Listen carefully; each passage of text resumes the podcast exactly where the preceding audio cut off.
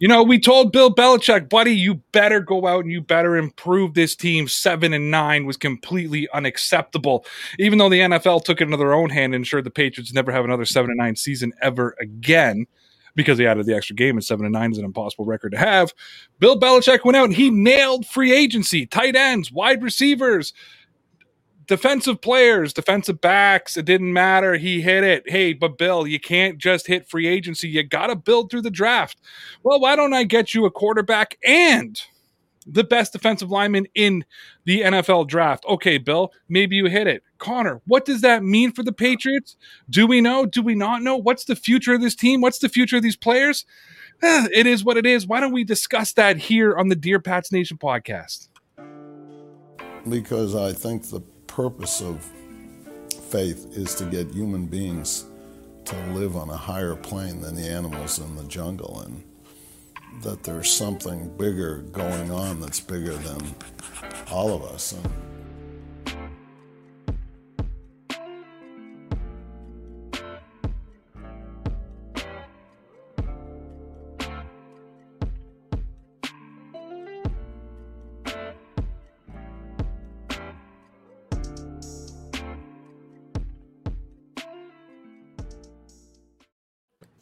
And we're back. Yes, we are. What's going on, everybody? It's your boy Ray. I'm with my boy Connor. Welcome, welcome, welcome to the Dear Pats Nation podcast being broadcasted live here on YouTube on this beautiful, beautiful Thursday, May the 20th, where your boy Ray was inserted with the microchip today and Bill Gates is kicking his ass right now, but we're going to power through this and we're going to go. Ladies and gentlemen, let me just tell you though that when you sign up for the Dear Pats Nation Loyalty Club on Patreon, you will get an exclusive video podcast five days a week. That's Sunday through Thursday. You will also get the opportunity to join us for the Patreon exclusive live stream every second Friday. When you sign up for the Dear Pats Nation Loyalty Club, there are no tiers, no extra costs for only $5 a month. You will have access to all of our content by joining the Dear Pats Nation Loyalty Club over at www.patreon.com slash DPN Sports. So get your exclusive Dear Pats Nation content for only $5 a month by joining Dear Pats Nation Loyalty Club over at patreon.com slash DPN Sports. We've left the link to our Patreon page in the description, wherever and however you're watching and listening to this show. Connor, how are you, my friend?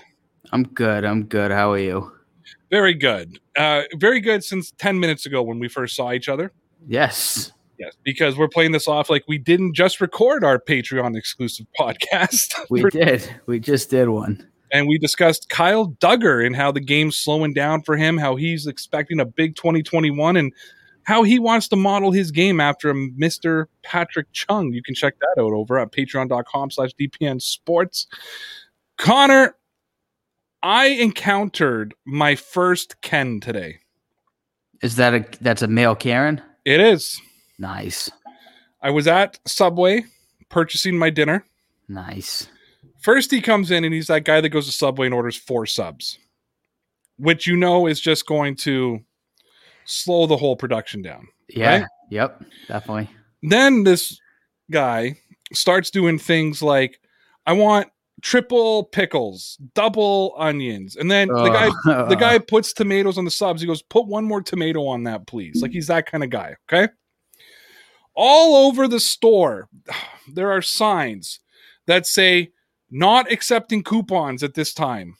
Okay. Because unlike you guys who in nine days are going to have all COVID restrictions lifted, we are still in lockdown. We are still in the midst of a third wave. yeah. okay. Everything goes through. This guy tries to give a coupon. of course he does, right? Then he starts flipping out because they won't accept his coupon.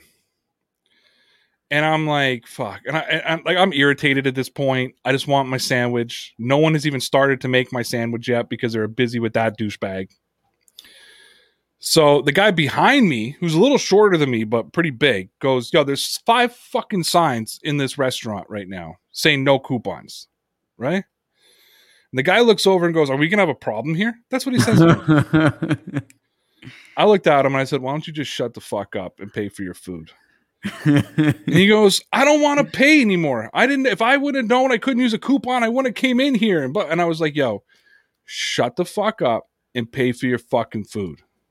Right? And he, and he go and he ignores me and starts talking to the guy, and I was like, yo, you asked him if they're gonna have a problem. I said, you and I are gonna have a fucking problem in a second if you don't shut the fuck up and pay for your fucking food. what did he do? He looked at me. I was like, anytime, buddy. I'm like, we'll go step outside. I'm like, I don't have time for this shit right now. He goes, just just fucking ring me up. He says to the guy and he pays for it. And then he tried to get in my personal space. Yeah. And I kind of just sidestepped him. And then the guy behind me threw a shoulder into him. So good times. Good times. Good Nice. times. It was a good All- start to the day. All over a coupon.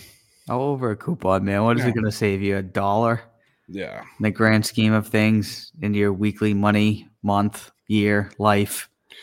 People just like I just like I texted my wife and I'm like, what the fuck is wrong with people, man?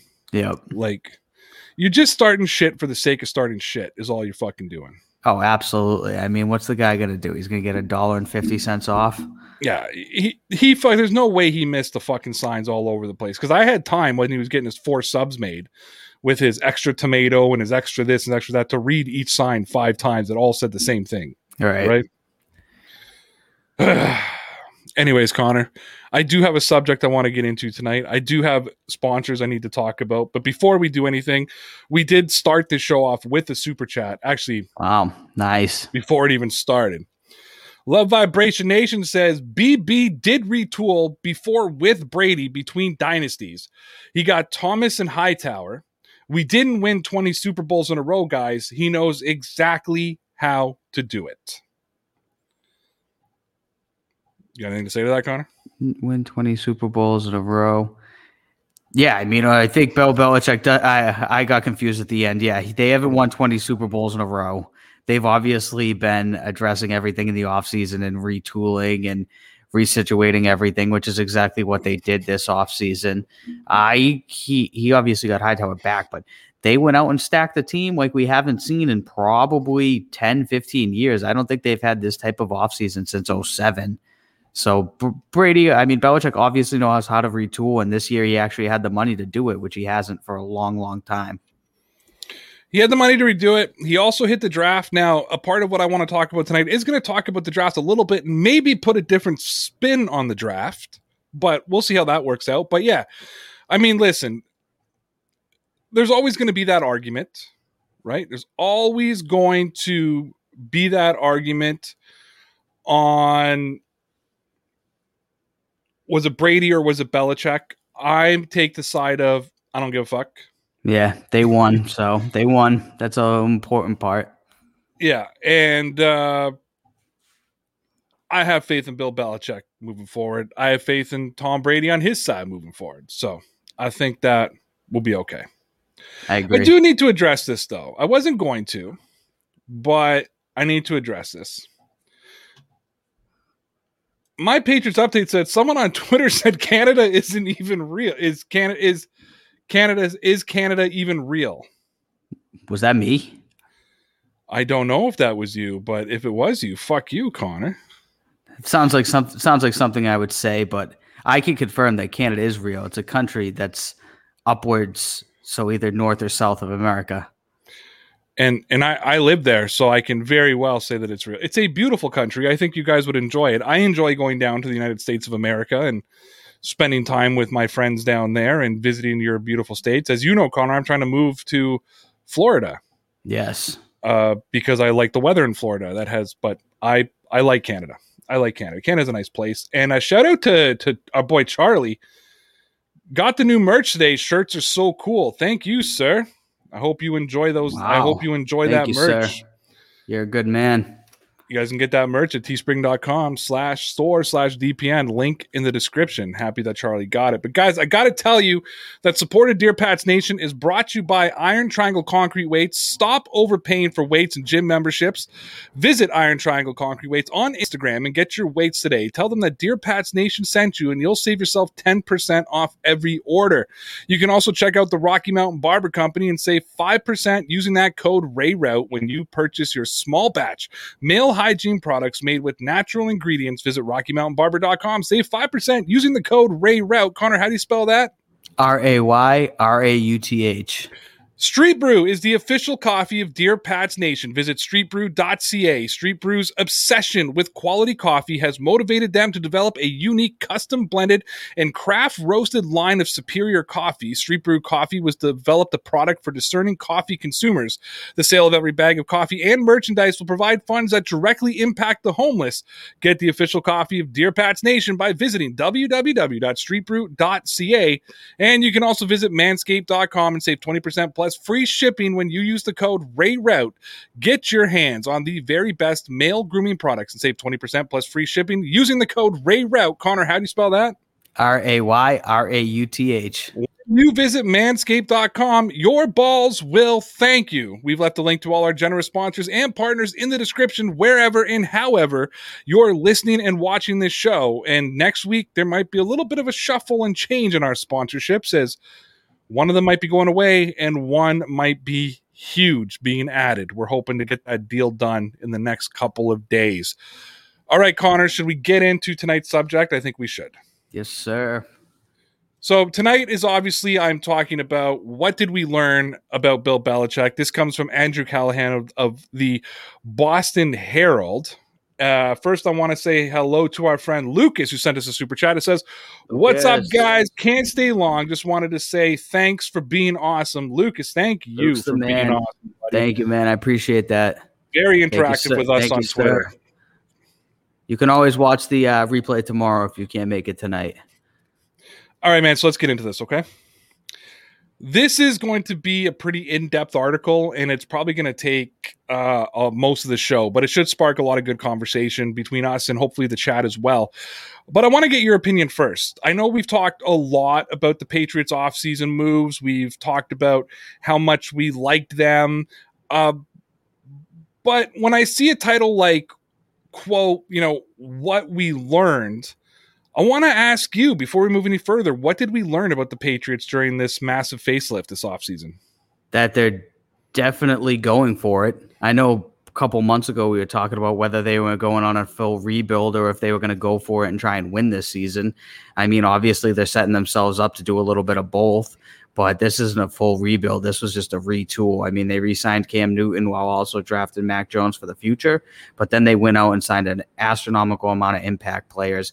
I mean, Matt Judon, Jalen Jalen Mills, um, Davon Godchaux, Hunter Henry, Jonnu Smith, Nelson Agholor, Kendrick Bourne. These aren't guys that they're going to really need to build up. These are proven veterans that they brought in who are going to make an impact this season.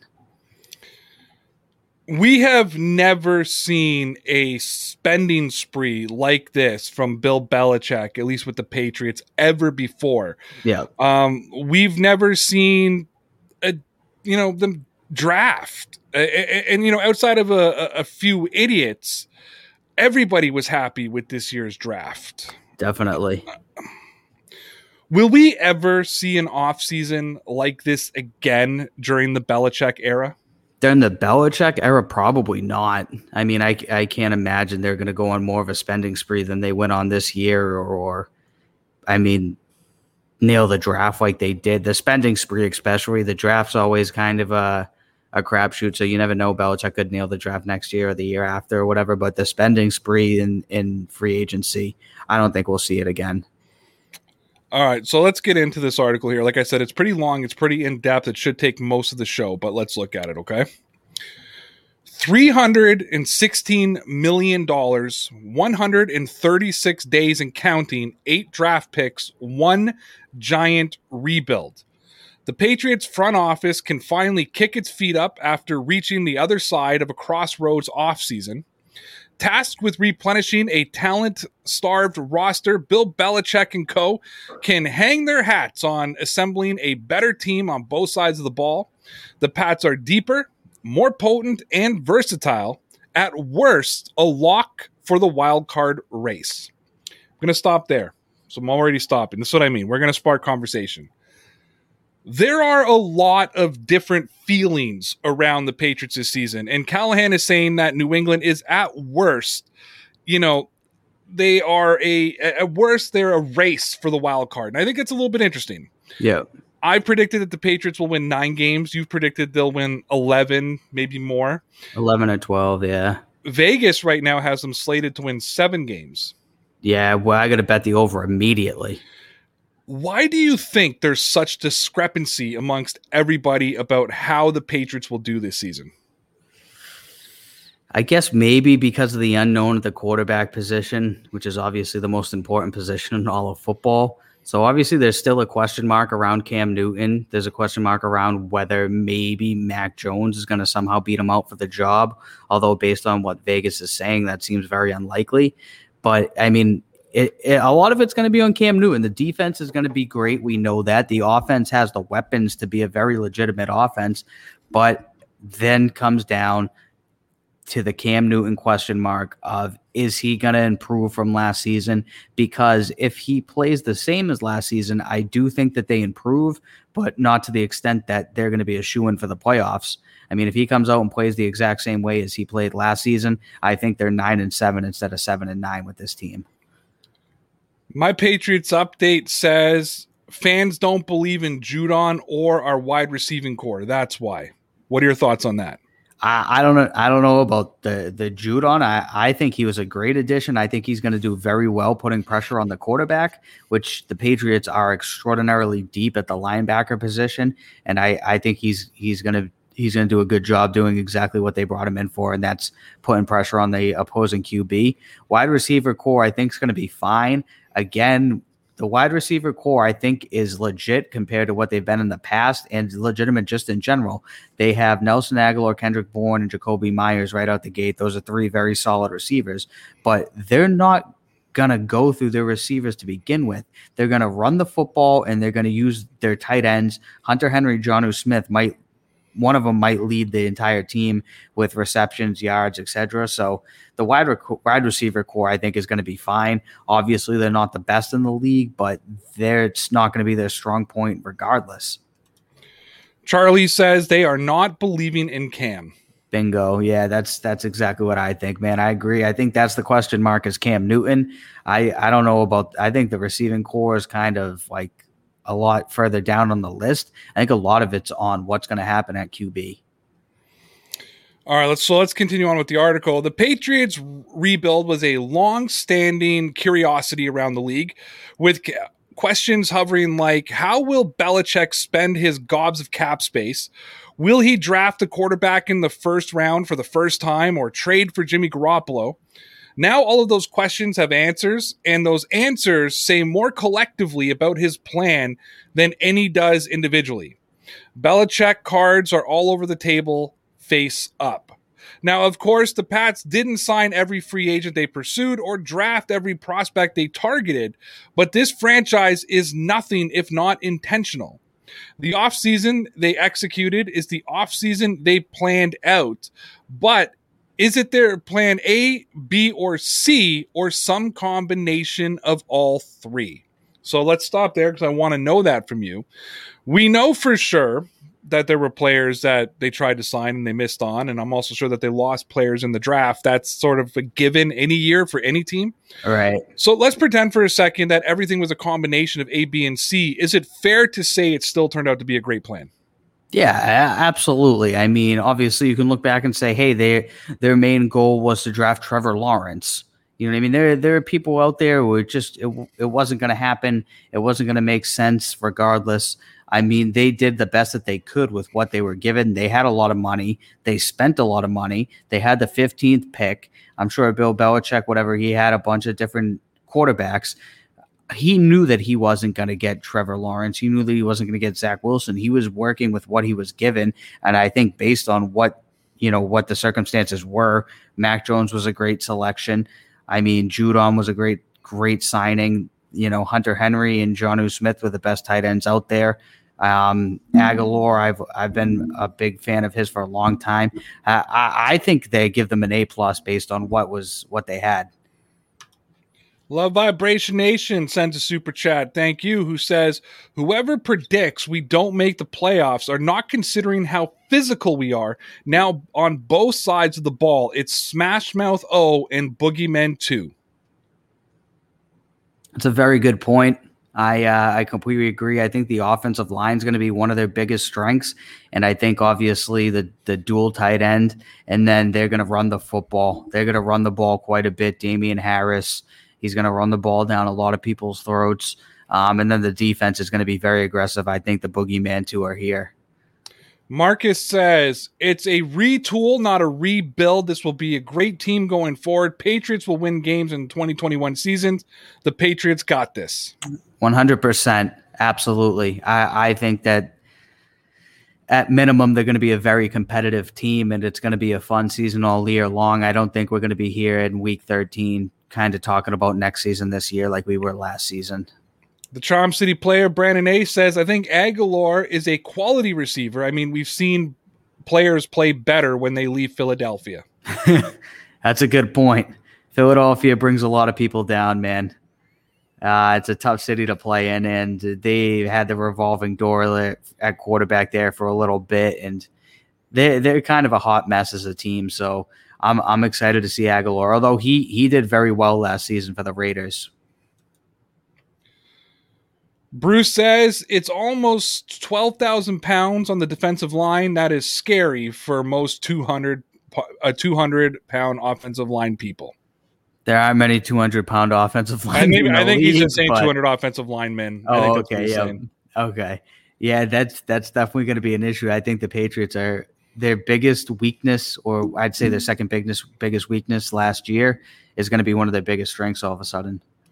Our boy Lawrence Owen, who does Patriots Outsider here with us on Wednesdays and our film room on Fridays. Uh, you can catch him over on his YouTube page, Lawrence Owen or Coltslaw. Just look that up in the search bar, you'll find it. And if you look hard, you'll actually see Connor and I were on with him this week talking about the Indianapolis Colts, believe it or not. We did manage to sprinkle in a little bit of New England Patriots talk, though. He says, uh, Bill grabbed talent and depth. Talent wins games early, depth wins you games later in the season. Yeah, absolutely. I mean, there's they have so much depth at the linebacker position. All of a sudden, they're extremely deep at tight end. They're very deep at running back.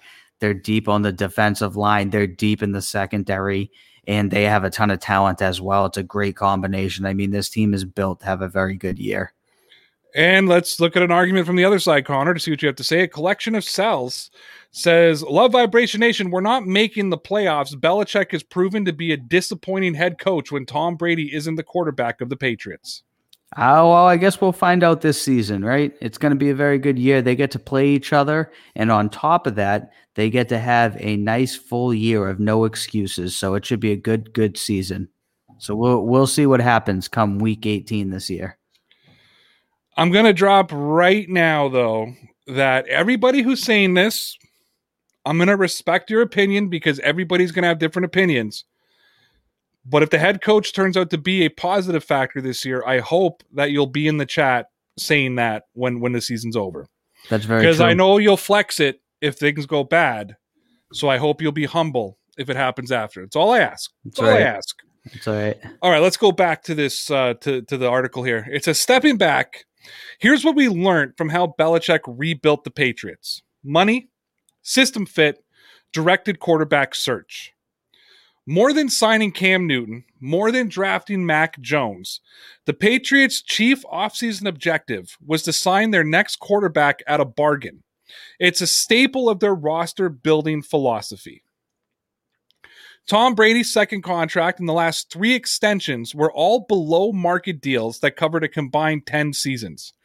After Brady inked the first of those extensions in 2013, Robert Kraft said he won't devote 18 to 20% of the team's salary cap into a single player, the going rate for elite quarterbacks. Since 2000, the Patriots haven't sunk more than 14% of their cap into the quarterback position any season. And I want to stop right there.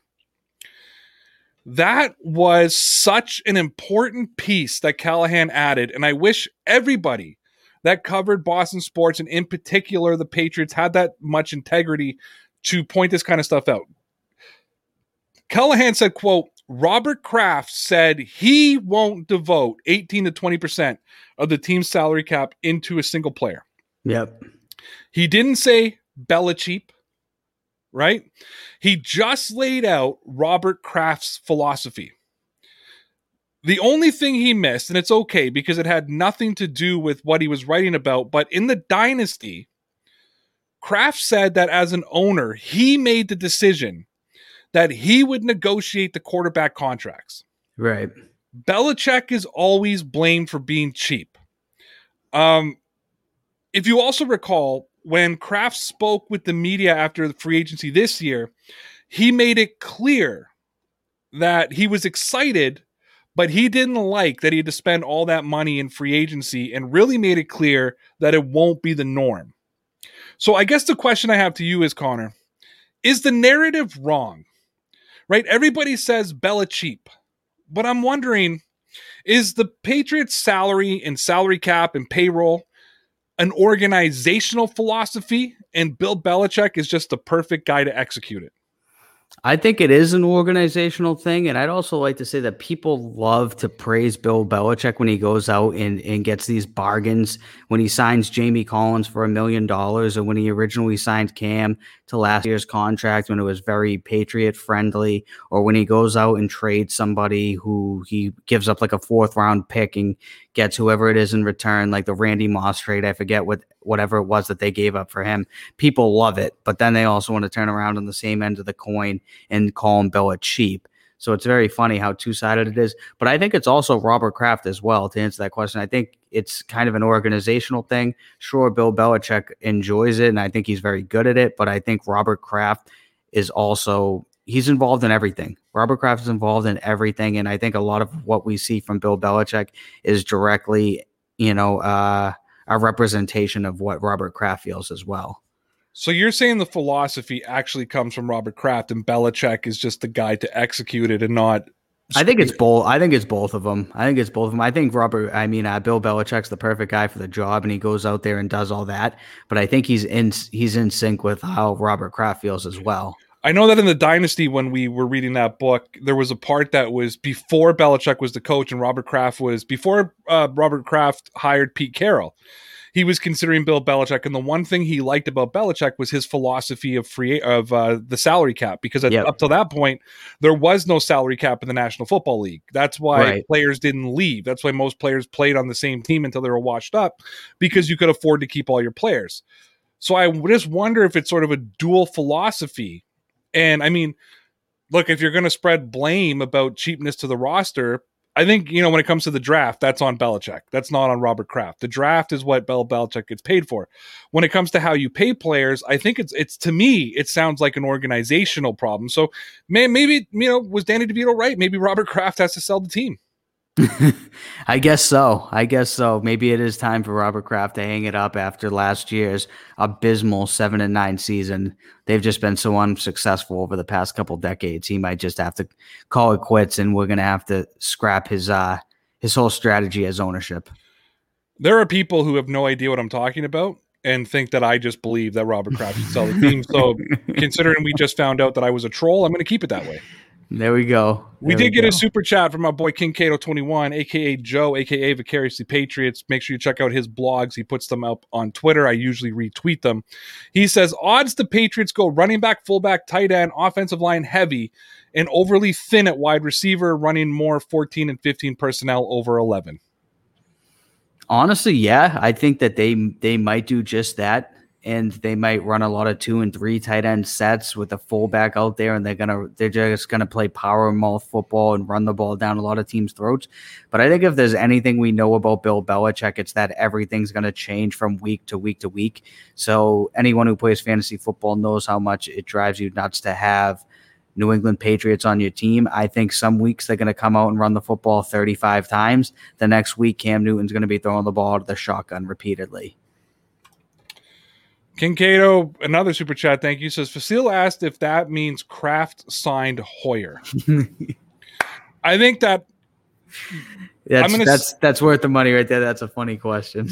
I think he's being serious. I think I, I think that no, I know. I'll answer that if that's okay with you, Connor. I think yeah. that you have to look at the situation. I think when Kraft said he wants to be involved in signing the quarterback, I think he means like the like the, the the franchise quarterback, the guy who's going to get paid the big money. I think the depth pieces is up to Belichick who to bring in.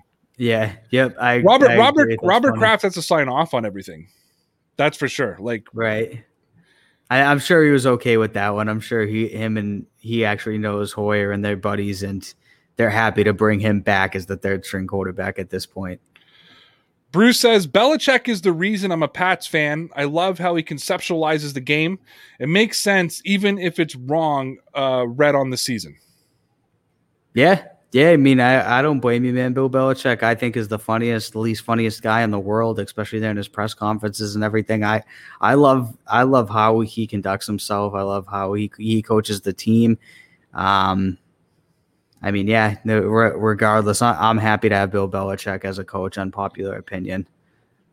I don't think it's an unpopular opinion. I think it's it's depends on the crowd, right? Yeah, yeah. I guess that's uh that's it. Um, and I'm just looking for. I had one here, and I I can't find it now, so I'm just gonna get out of it. Guys, we do need to take a very brief intermission here for about two minutes. Hear from our friends over, and by our friends, you're going to hear from me talking about our friends over at Street Brew Coffee, the official coffee of Dear Pats Nation. Connor and I will be back in about two minutes. So, as most of you know, I consume seven to 10 coffees a day, easy. So, partnering with a coffee company was like just the mo- thing that made the most sense for us. And when I spoke to our partners over at Street Brew, they told me that their coffee was different. They told me that once I tried their coffee, I wouldn't want to go back to my normal, you know, big chain coffee house. And I'm going to be honest with all of you. I mean, I didn't say this to their face, but I was skeptical. Like, coffee is coffee, right? No. Street Brew coffee is different. And that's why, guys, I'm thrilled to say that Street Brew is the official coffee of Dear Pats Nation. And if you'll give me a couple of seconds, I want to tell you more about Street Brew Coffee and everything that they do for the community. Street Brew is a counter culture initiative that recognizes the less fortunate members of society. It is their desire to inspire others to partner in their social justice movement that addresses the needs of those who need a helping hand to change their circumstances. So, not only does Street Brew provide you with an outstanding cup of coffee, they're making a difference as they do it. And Street Brew's obsession with quality coffee has motivated them to develop unique custom blended and craft roasted lines of superior coffees. And Street Brew coffee was developed as a product for discerning coffee consumers. As I said, they not only want to provide you with a serious cup of coffee, Street Brew is always finding a way to make a difference in society. And that's why the sale of every bag of coffee and merchandise will provide funds that will directly impact the homeless. Look, you all know, and I mean this when I say it, I will not recommend a product if I don't try it first. And Street Brew dropped me off three bags of coffee, including their signature breakfast blend, their medium roast, and a bag of my favorite, the bold dark roast. And I'm telling you, for somebody who drinks coffee like normal people drink water, I can't encourage you enough to go to www.streetbrew.ca and check out Street Brew's huge line of coffee and products and get your hands on the official coffee of Dear Pats Nation by going to www.streetbrew.ca. We've left the link to Street Brew Coffee in the description wherever and however you're watching this show. Cheers. And we're back. Yes, we are. And I want to get back into this article here. So it says it comes down to financial flexibility and risk avoidance. And despite carrying more cap space than ever before, the Pats insisted on maintaining the flexibility this offseason. There's scant evidence Newton or Jones was their target all along. The Pats explored all avenues available via free agency, the draft, and trade, determined to upgrade their hapless passing game. A significant chunk of those struggles could be traced back to Newton. The Patriots retained him anyways because he agreed to take a backup money, blew them away behind the scenes, and knows their system. They're betting he'll rebound. In time, Jones should check the same aforementioned boxes, playing under a cost controlled rookie contract through at least 2024.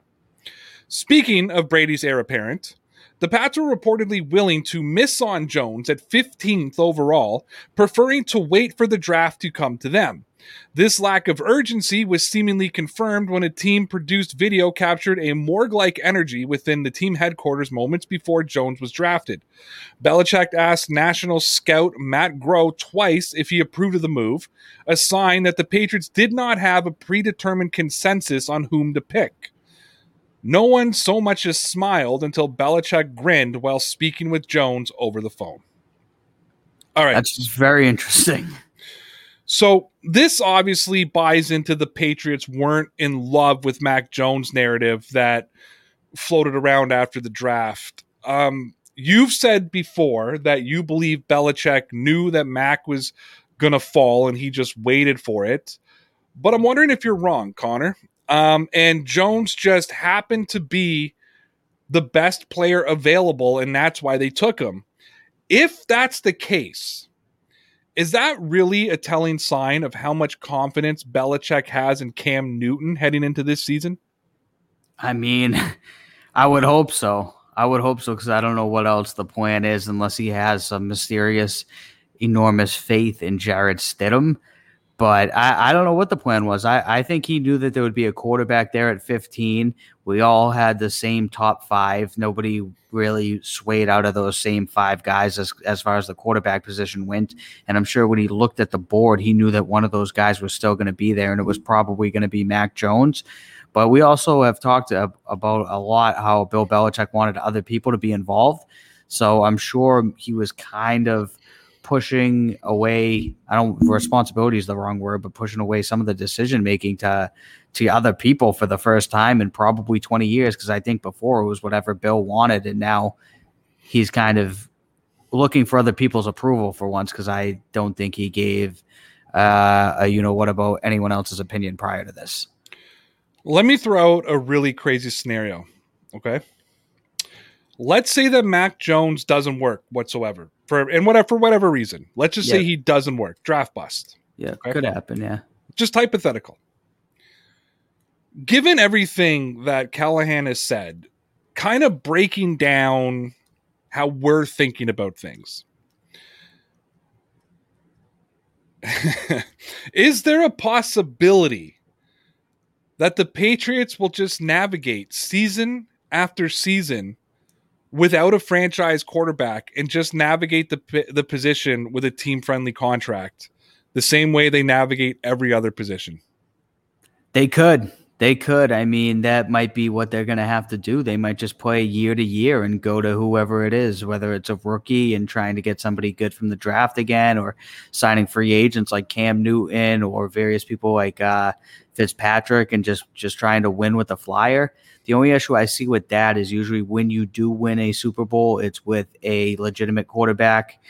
Very rarely is it with just some some random Joe Schmo, although we have seen that somewhat. But usually it, it's it's an important position when it comes to actually making it all the way. But does Belichick again, this is all going on a hypothetical that Mac Jones is a bust, but could Belichick look at the Tampa Bay Buccaneers model? Spend a lot of money, and I think signing Tom Brady for $30 million compared to what other NFL quarterbacks are making at the moment was a pretty good deal for the Tampa Bay Buccaneers, and it bought them a ring. Right. Could Belichick look at that model and say, hey, we could sustainably do that? We're not going to get Tom Brady every year, but we could pick up quarterbacks at the end of their career who still have a lot in them and spend our money elsewhere. Because my concern is, Connor, if Robert Kraft doesn't want to spend 18 to 20% of their salary cap on one player, but that's just sort of the direction that the quarterback salaries are going. What if Mac Jones doesn't want to take a team friendly deal? What if he what if he turns out to be really, really good and he wants to be 18 to 20%? Will Robert Kraft go against his philosophy of that? Will the Patriots make him the franchise quarterback or will the Patriots look at this position, the quarterback position that we see is the most important position in football? Do they look at their smash mouth football and think, you know what, we can navigate this position and just fill it the way we fill any other spot on this team? Yeah, that's that's a good question. I think it's going to depend on what you know the the future of the Patriots organization really decides because I think by the time Mac Jones would try and get that type of an extension, Robert Kraft's not going to be negotiating any contracts anymore. But I, I don't know what the plan is going from there. I don't know how Jonathan Kraft, who I assume is going to take over, is how he's going to feel. I don't know if Bill Belichick's still going to be the GM or if he's even going to be coaching still at that point or what their plan's going to be. But I, I I don't know. I think we're going to see a lot of new philosophies coming because there's going to be a massive change of leadership like we've never seen before with the organization. Love Vibration Nation has popped up another super chat saying, I'm hoping all the haters who say that we are not going to make the playoffs this year are able to draft themselves a brain or acquire a brain in free agency. I am hopefully they're out there on the open market looking to acquire a lobotomy. I, you know, I Listen, I think that after last season, I think that some people who don't have faith in Belichick because of Tom Brady, maybe they're a little bit jaded, maybe they haven't been around a long time, whatever it may be, whatever reason they feel that way. I've already said I'm fine with anybody who doesn't have confidence going into the season, especially if they are a Patriots fan, what I hope though is if the Patriots do exceed their expectations and make the playoffs, that they will come back to our chat and be humbled. That and and that's it. And I should remind everybody that I predicted the Patriots to go nine and seven, which probably or nine and eight, which probably isn't a uh a playoff record either. So no, no, not in the AFC. No, so it, it's you know it is what it is on that point. King Cato 21 says, what if this sours Belichick and Belichick blames Kraft for Jones and pulls a Brady to spite Robert Kraft? And I think he's looking at my scenario of not paying the 18 to 20% for a player. There's a lot going on there. Um, We'll we'll have to wait and see, man. I think Robert Kraft's literally almost 80 years old, and Belichick's pushing 70. Mac Jones, obviously, I don't think is is gonna get a lot of playing time this year, and he's gonna be on his rookie contract for four to five years. So I think four to five years from now, we'll, we'll see what happens. But I wouldn't be surprised if Robert Kraft's faded faded off from the team a bit, and Jonathan Kraft's more taken over, and I think Belichick's gonna retire in a, in the next five years. So I think we could see just completely different leadership at that point. And again, I threw out a outrageous hypothetical scenario uh, that we're just reacting to, and I probably don't want to get too deep into the conversation and now start talking about the fallout of my hypothetical scenario. Uh, let's go. We still got a lot, a long way to go here, so let's let's keep going here. The Patriots had ample opportunity to trade up for Jones or Fields earlier in the night and declined. Of course, Belichick ultimately did draft Jones, and that selection speaks loudest. But the lesson of an offseason when the Pats needed a quarterback and chose to re sign Newton and draft the fifth quarterback taken, one regarded for his football IQ and decision making affirms two things.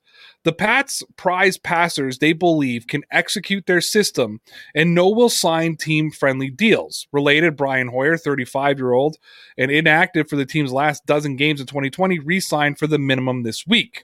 Had Jones been off the board in the first round, the Patriots probably take another rookie later, the final piece of the rebuilding puzzle, I guess Stanford's Davis Mills. First year Texans GM Nick Caserio, who spent the two decades in New England, made a lopsided deal to move up for Mills in the third round. His draft board and Belichick's were likely spitting images of one another. Mills also fit the Pats quarterback profile to a T, smart, accurate, and cheap. So, is Callahan suggesting that the quarterback skill set is much more important than the quarterback pedigree when it comes to the New England Patriots? That's a good question. I mean, I think the Patriots were ready to take a quarterback in the first round. Like I said, the the top five quarterbacks were all the same on everyone's board, and I think Bill Belichick saw that they need a quarterback for the future. Obviously, even regardless of Zach Wilson, Justin Fields, whoever it is that we've seen in the past with you know, uh, Patrick Mahomes, Deshaun Watson, Drew Brees, and Aaron Rodgers, all these guys, it hasn't been normally the the first guy taken. So I think Belichick knew that he was throwing his name in the hat and one of the top five guys. See what happens. Of course, he might not pan out there. I mean, Trevor Lawrence might not pan out. Zach Wilson might not pan out. So they needed a quarterback. He was still available at 15. I think that's why he took him if Callahan is correct and the Patriots were waiting for a quarterback to drop to them, and let's say they direct they drafted Davis Mills in the third round and not Mac Jones because he went before the, uh, the 15th 15th pick, would you have looked at Belichick's draft differently? maybe I would have been a little bit disappointed that he didn't move up and get one of the guys in the in the top 15, but also if he took Mills later on, I I would have been excited that you know they they had the potential to steal someone in the third round. Because again, we've seen a bunch of people get picked in the third round, in the fourth round. I think Russell Wilson, Dak Prescott, you know, guys like these who are actual top ten quarterbacks in the league, you know, get get drafted at that point. So that it's it would have been a good opportunity to take a flyer as well. All right, team building beliefs are unchanged. As much as the Patriots' day two and day three draft picks may have surprised individually, from a positional standpoint, the class was fairly predictable. Since 2013, the approximate start of the NFL's modern era, the Pats have poured some draft capital into defensive tackle, have draft more draft have poured more draft capital into defensive tackle than any other position. Early in the second round, they traded two fourth rounders to move up eight spots for Alabama defensive lineman Christian Barmore. Their next pick became Oklahoma edge defender Ronnie Perkins. For the Pats, edge defender ranks second in total draft capital invested since 2013. With their next pick, the Pats nabbed a rotational running back with soft hands. Sound familiar? It should. Oklahoma's Rhamondre Stevenson is about to follow Damien Harris, James White, and Shane Vereen as the latest mid round back who can be expected to contribute on passing downs early in his career. Then the Pats added an inside linebacker and offensive lineman late round staples on their recent draft classes. Now, Connor, we have talked about how happy we've been and were with the Patriots draft and the Patriots draft class. We've gone as far as saying that this was Bill Belichick's best draft ever. But after hearing Callahan break it down the way he just did, taking Mac Jones out of the equation. Yep. Does it change your mind about how you feel about the draft from round two and down? No, I think they absolutely crushed it there. I mean, Barmore, I I think was a steal, especially based on what they needed this season. We've been needing a replacement for Vince Wilfork since he went on to Houston five years ago, six years ago, whatever it might have been. And I'm hoping that that's exactly what Barmore is going to be. Um, Perkins as well. They've they've continuously brought in edge rushers. Some of them have worked out better than others, but I think it's well worth it taking him in the third round as well. And then if uh, Stevenson can be a Shane Vereen esque type guy, I mean, I would consider that a massive success as well because I also think James White's going to leave at the end of the season, whether he moves on or retires. Sony Michel's option's not going to be picked up, I would presume, at this point. I don't see him coming back. So I, I think that they're pre- they're planning for this year while simultaneously planning for the future. I I I don't change saying it was a fantastic draft. Callahan continues, as for free agency, the Pats predictably splurged at tight end one of the few positions Belichick has paid top dollar for at the expense of others. The surprise was he doubled down. So, question we were all expecting Belichick to sign a tight end. Did you mm-hmm. ever in your wildest dreams expect two? No, nope, never. I didn't even think it was real. I had to make sure that I looked at Adam Schefter and a bunch of other guys to make sure that they actually signed Hunter Henry the next day. Because as soon as they signed Jonnu Smith, I was like, all right, sweet. They went out and got the tight end. Like, this is awesome. I'm pumped. But I thought Hunter Henry was absolutely positively off the table after that. All right, so let's wrap up this article and put a pretty bow on it. Jonnu Smith's four year contract shattered market expectations on day one for free agency. Then Hunter Henry signed for similar money. Henry's contract, like most others, carried a significant cap hit in 2022. When it's expected, the team will begin building around Jones's rookie deal. Yeah. The Patriots also continue taking a value approach to wide receivers, signing Nelson Agholor and Kendrick Bourne instead of a clear cut number one option. As expected and written in the space of February, Belichick stayed true to the beliefs that built three Super Bowl winners in the last decade they're zigging offensively. Between re signing Cam Newton, drafting Stevenson, trading for 380 pound right tackle Trent Brown, and doubling up on their t- tier, on top tier tight ends, the Patriots' offensive philosophy is already clear. They're powering through you. Over the past three years, NFL offenses have operated from three receiver sets on roughly 60% of all snaps. Naturally, defensives have reacted by speeding up and slimming down, fielding five or six defensive backs on most plays. Facing these lighter defenses, the Pats have chosen to bulk up in a power running outfit backbone by one of the league's best offensive lines. Stevenson, the largest running back Belichick's drafted, joins a backfield rotation of forward falling runners who eat available yards and keep the chains moving. The Patriots' best weapons are tight ends, both solid run backers, and at the center of it all is Newton, the most prolific rushing quarterback of all time. The Pats have built upon their run first offense they morphed in last season when, despite trailing for more than 30 minutes per game, they owned the league's second highest run rate at 51% per sharp football stats.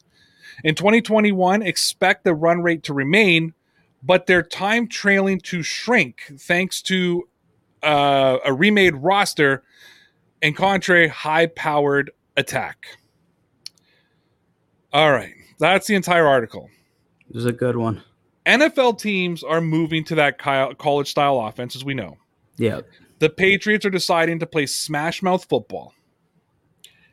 How confident are you in smash mouth football in today's NFL, and how sustainable is it in your mind? I think it's fine. I'm not concerned about it as all at all. I know everybody else is is changing and they want to use the mobile quarterback more and they want to start using the RPOs and everything like that. But I mean, that's that's what won championships back in the day is just running the ball down other teams' throats. And I think the Patriots have the opportunity to be extremely flexible. I said before, I mean, I think some games they're going to hand the ball off 35, 40 times, and then they're going to come back the next week and they're going to be throwing the ball like crazy. So I don't think the Patriots are really going to commit one way or the other, but I do think they're going to have the opportunity and the weapons to be a throwing team some games, and then some games they're going to come back and just run the ball all over you. And I think they're also going to be like an old school, hard nosed, just tough defensive team. So they're going to be games where that's how they win. They run the football, they play defense, they keep the other quarterback on the sidelines. And I, I think that's going to be mostly their identity. But I also think there are going to be games where they just throw the ball. All right, guys, we got about eight minutes left of the show. We are going to turn it over to you, and I'm going to turn over to my boy Connor to watch that chat and start picking up some comments. Uh, this is the first time in a while that we've ended it. Uh, we've finished our portion short enough that we can just start grabbing the chat. So there is one I do want to do first, though, and then I will I'll leave it to you. But our boy Brent says most prolific runner at quarterback. Nah, that was Mike Vick. Here's my response to that, Brent. I 100% agree. I feel like people just forgot that Michael Vick played football at one point. Yeah. Like to me, he is the most athletic quarterback to ever be in the league. Uh, am I a fan of what he did with the dogfighting? Of course I'm not.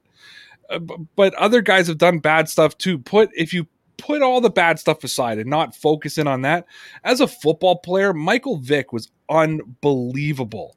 Yes, he was. And I don't know what the stats say. Maybe Cam Newton's stats are better, but it, it's and I don't know that. I'm just saying if they are. Michael Vick to me it was just when he was in his prime. my, if if let's put it this way, Michael Vick probably came into the league about ten years too early, right? Because he would have owned this league today if if Michael Vick started now. Right. And I'm also, I mean, obviously it's still a little bit early in his career, but Lamar Jackson's on well on his way to being one of the most prolific running quarterbacks as well. But he's not there yet. And I don't compare Lamar Jackson. I mean, I like Lamar Jackson, but I don't compare Lamar Jackson to Michael Vick. No, Michael Michael Vick was electric when he came in for the Atlanta Falcons. He was just phenomenal. He yeah. he was uh he was something to be seen. Yeah, and I'm not hating on Lamar by any by any means. Yep. But to me though, he's just Michael Vick was Michael Vick was unbelievable. Yeah. Yep. He's he certainly was. He's running a four three as a quarterback. All right, we got uh Charlie Regano here. He says Stevenson, if he gets the reps, could run for a thousand yards. I just don't think he's going to get the reps. Right. I think that the Patriots are going to platoon all three of them. Being a rookie running back and having two of those veterans who can run the ball in front of him, plus James White, and I think that Brandon Bolden's going to be on this team as well because of his special team play, and you might see him get out there to take some carries sometimes. I just don't see it this year. I see him maybe like a four to 500 yards at best, not because of his capability, but because of just the amount of reps that he gets. But that being said, I do see them using him in the passing game a lot more. And we could be talking obvious run situations on second down where they do a play action and hit him, or he go out on the flat and, and they nail him. So, yeah, I think that he's going to contribute to this offense in a lot of different ways. Right. And I think there's just a lot of mouths to feed at the running back position for the Patriots. I mean, Damien Harris obviously proved himself last season, so he's definitely earned the the spot to get a lot of touches. Sony Michel held his own at, at points last season, especially once it looked like Harris was going to take his job. All of a sudden, he he looked like he got shot out of a cannon on some of those plays. James White's back. He's obviously a great third down back. Like you said, bold, and I think is going to make the team. JJ Taylor, maybe he he's still around. So I think there's a lot of people in the backfield. So I I think they're all going to get the football, but I don't know if he's going to get the reps. All right, Michael Larry says here uh, are the Patriots a totally different team if any one of the big name tight ends get hurt. Yes and no. I think that Devin Asiasi is going to be a big part of that, not for his you know how he performs in the passing game i don't think that i don't think that that's going to be where where he's going to be useful but he could really play that role of that blocking tight end very much like who was the tight end that they the last tight end they won the super bowl with that everybody thought was a massive disappointment but he was such a great run blocker Dwayne Allen? Dwayne Allen. If he could play like a Dwayne Allen role, I think this Patriots team could roll around. I also think that some people are writing off Kendrick Bourne, and I know a lot of people believe that Jakobi Meyers is going to play the Julian Edelman position. If you watch what Lawrence when he did his breakdown of Kendrick Bourne, he looks much more fit to move into that Julian Edelman role. And then I think that you could have Jakobi Meyers too. It, I think Nelson Agholor is going to be the least impactful receiver on this team this year, if I'm being honest with you. And what does that have to do to, with the with the tight ends is you can still hit those speedy guys in Kendrick Bourne and Jakobi Meyers. And I think it also depends on which tight end gets hurt that'll change things. But I wouldn't say yes, there'd definitely be a change, obviously, because the two best players on the offense are are the tight ends but if they are sticking with the the run heavy game, as long as Asiasi can hold his own as a blocker, that'll be important. Yeah, it, will obviously be tough because they're planning it a lot around that, but they have depth at tight end as well. And if one of them stays healthy, I mean, be prior to the offseason that they had, I was only expecting them to have one really good tight end to begin with. So I, I think they'll be able to to move forward and, and be all right. Wouldn't be ideal, but I, I think they'll be able to survive. What I can say is this team is a totally different team without Cam Newton. Right. Because sort of the plan that they had lined out for this year, which is that power, you know, run, could still work with Mac Jones, but you're losing what you get out of Cam Newton with his legs. And I think that as much as I believe Cam Newton's going to improve throwing the football this year just by the sheer talent that he's going to have around him, his legs are going to do a lot of damage because you're not going to be able to stack the box like they did last year. They're going to have to respect the receivers, and that's where Cam Newton can be super, super dangerous. Right. It's going to make it a lot easier for him on on that on that front. Brian Lynch says, uh, giving our elite defense more time to rest by running down their throats with Mac Jones dumping off like Brady 2003 when defense sells out. Can't wait. Yeah. So obviously, the Patriots need to stay on the field. A lot of three and outs last season. That's a big problem. And yeah, the defense tires out. And just at the end of the day, the more opportunities you give to other teams, they're going to score. The worst quarterback in the NFL is still an elite athlete. Okay. Uh, punters, believe it or not, are elite athletes. You all think you're elite athletes. Trust me, these there are elite athletes that play in the NFL. Even the worst of the worst are better athletes than us. Uh, I experienced that firsthand uh, in in different situations, just in my play days. So, and I didn't play. Obviously, I didn't even come close to playing in the NFL. So, yeah, the more opportunities you give a team, the more opportunities they're going to take, and eventually they're going to score. Right. All right, one more, and then we'll wrap this up for the night, Connor. All right, let's see. Uh, Alex Danio says you can definitely spread the ball out this year and not just throw to one receiver. Absolutely, yep. which is what we kind of saw last year. They obviously needed to throw it predominantly to Jakobi Meyers and then a little bit of Damiere Byrd when Jakobi Meyers was overly uh, covered. So, yeah, this year they're going to be able to spread the ball around astronomically. Patriots were very one dimensional last season. You knew that it was going to be a handoff to Damien Harris or a throw to Jakobi Meyers. Yeah. And if you watch uh, Lawrence's film room that is on our channel when he did a Jakobi Meyers, you could see as the season went on, they just took Jakobi Meyers out of the game and then stacked the box, and the Patriots had no other offense to go to. Some of that being Cam Newton's fault because we did see a lot on film where Damiere Byrd was wide open and Cam Newton just missed him. Believe it or not, we also saw a lot of film where N'Keal Harry was wide open and – Cam Newton just missed him. But regardless of that, the Patriots will not be one dimensional this year. Play action is going to be huge. If they have to air out the football, they'll be able to be, be able to air out the football. They'll be able to take deep shots with Nelson Agholor.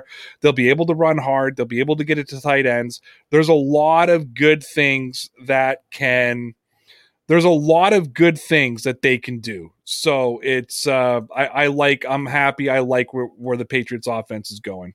All right, guys, we appreciate you all tuning in here today to the Dear Pats Nation podcast. Whether you are tuning in live on YouTube to the live recording or whether you're listening to the podcast on Spotify, Apple, iTunes, Anchor, wherever you get your podcast, we appreciate you all. Thank you to all our sponsors. Thank you to all of our listeners. Thank you to all of our viewers. Thank you to all the people who super chatted today. Thank you. This, thank you, thank you, thank you. We appreciate you all. We will be back on Monday night for the live recording. Then you'll be up on Spotify and all the wherever you get your podcasts after that. We appreciate it. And we got to end it the way we always end it, the way it should be ended. Connor, tell me about those Patriots. Legit, kid. We want to thank all of our Dear Pats Nation Loyalty Club members over at patreon.com slash DPN Sports. For only $5 a month, Connor and I record an exclusive webcast Sunday through Thursday. So if you like all the free content that we offer here, can I suggest that you check out our Patreon page over at patreon.com slash DPN Sports. We don't have any tiers. We don't charge you for different levels of access. We have one tier at one cost, five bucks. You'll get five webcasts a week and you can participate in our Patreon exclusive live stream every second Friday. You can hang in the chat. You can join Connor and I on the screen and have a voice to voice conversation with us and other Dear Pats Nation Loyalty Club members. But in order to get the content, you have to join the club. And you can do that by going to patreon.com slash DPN sports. If you'd like to check it out, we have left a link to the Dear Pats Nation Patreon page wherever and however you are listening or watching. And guys, there are many different ways that you can support Dear Pats Nation, but the only way that you can do that in style is by visiting the Dear Pats Nation merch shop over at teespring.com slash stores slash DPN. And when you're there, get your hands on the newest DPN apparel t-shirts, mugs, hoodies, whatever you want. Get it all at our merch store at teesprings.com slash store slash DPN. For your convenience, we've left a link to our merch store in the description or wherever you're listening or watching this show. Because I think the purpose of faith is to get human beings to live on a higher plane than the animals in the jungle and that there's something bigger going on that's bigger than all of us. And